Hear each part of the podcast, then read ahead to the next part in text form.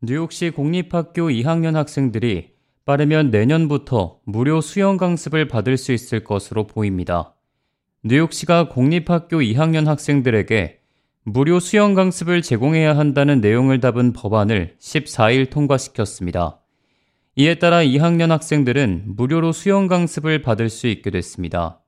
이 법안은 뉴욕시의 공원국과 학교 시스템이 아이들을 위한 수영 프로그램들을 강화시키도록 하고 물로 둘러싸여 있는 뉴욕시의 지리적 특성 아래 아이들이 안전을 스스로 책임질 수 있도록 하는 것을 목표로 한다고 법안을 후원한 줄리 매닌 의원은 말했습니다.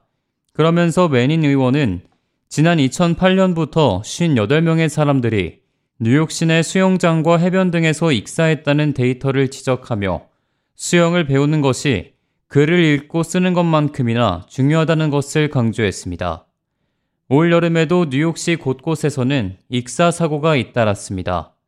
지난 7월에는 14살의 소년과 19살 소년이 라커웨이즈에서 익사했고 15살 소년도 코니 아일랜드 앞바다에서 익사하는 사고가 이어졌습니다.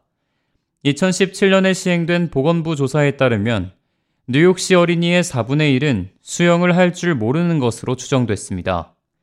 인종별로는 백인 아이들보다 흑인과 히스패닉, 아시안 아이들이 수영을 할 줄 모르는 비율이 더 높은 것으로 집계됐습니다. 매닌 의원은 여러 대학 캠퍼스와 YMCA의 여러 지점에서 수영 강습을 제공할 계획이라고 설명했습니다.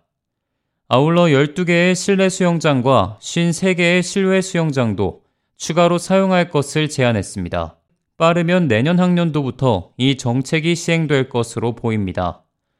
뉴욕시 공원국은 올해에만 런투 스임 프로그램을 통해 6천명의 아이들에게 수영 강습을 제공해왔지만 이번 법안의 시행으로 공립학교 2학년 학생 약 7만여 명이 수영 강습을 받게 될 것으로 전망됩니다.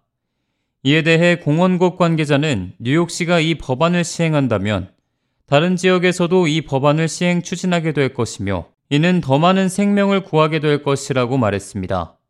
K-Radio 박하율입니다.